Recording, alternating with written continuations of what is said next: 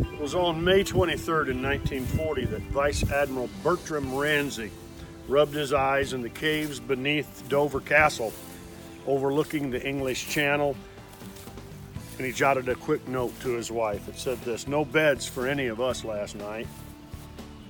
I can hardly keep my eyes open, I'm so sleepy, he said. But he did keep his eyes open as he presided over one of the greatest military operations ever in the history of the world, really, which was Operation Dynamo. It rescued a British expeditionary force uh, that was trapped at Dunkirk, basically, and it helped to turn the tide of World War II. We're living in exciting times today. Jesus said in Luke chapter 19, verse 13, He said, Occupy till I come.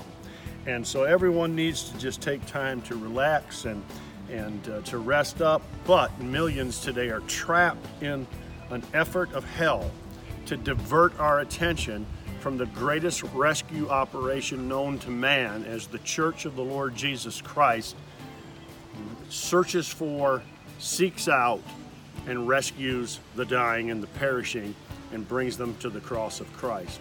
Operation Dynamo was a great military operation engineered by man the rescue mission that you and I, as the body of Christ in this generation, are involved in is much greater and much more complex than Operation Dynamo, but it is uh, organized and instituted by the Holy Spirit.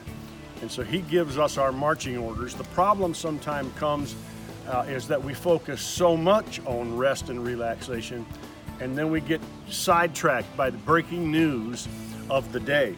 Let's see how Winston Churchill handled this. He later called it a miracle of deliverance. Operation Dynamo successfully evacuated a third of a million troops who were trapped in France by Hitler's forces. The devil has millions of troops of Jesus Christ trapped today, and we're mounting the greatest evacuation effort in all of human history to rescue people from the clutches of hell seeking and saving those who are lost.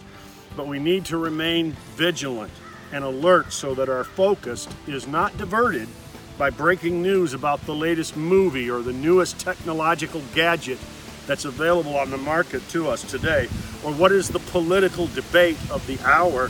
All of these things have a place, but they're stealing our focus and our attention. And so I want to encourage you today. It's okay to rest and relax and it's okay to see a movie. It's okay to get a device, a brand new toy that you can play with. But be about the mission that Christ has put us on this earth for today and remain vigilant to occupy the territory for Jesus until he comes back. That's what we're put here to do. That's what we're called here to do. And this operation isn't organized by a political uh, or a military mastermind on a human level.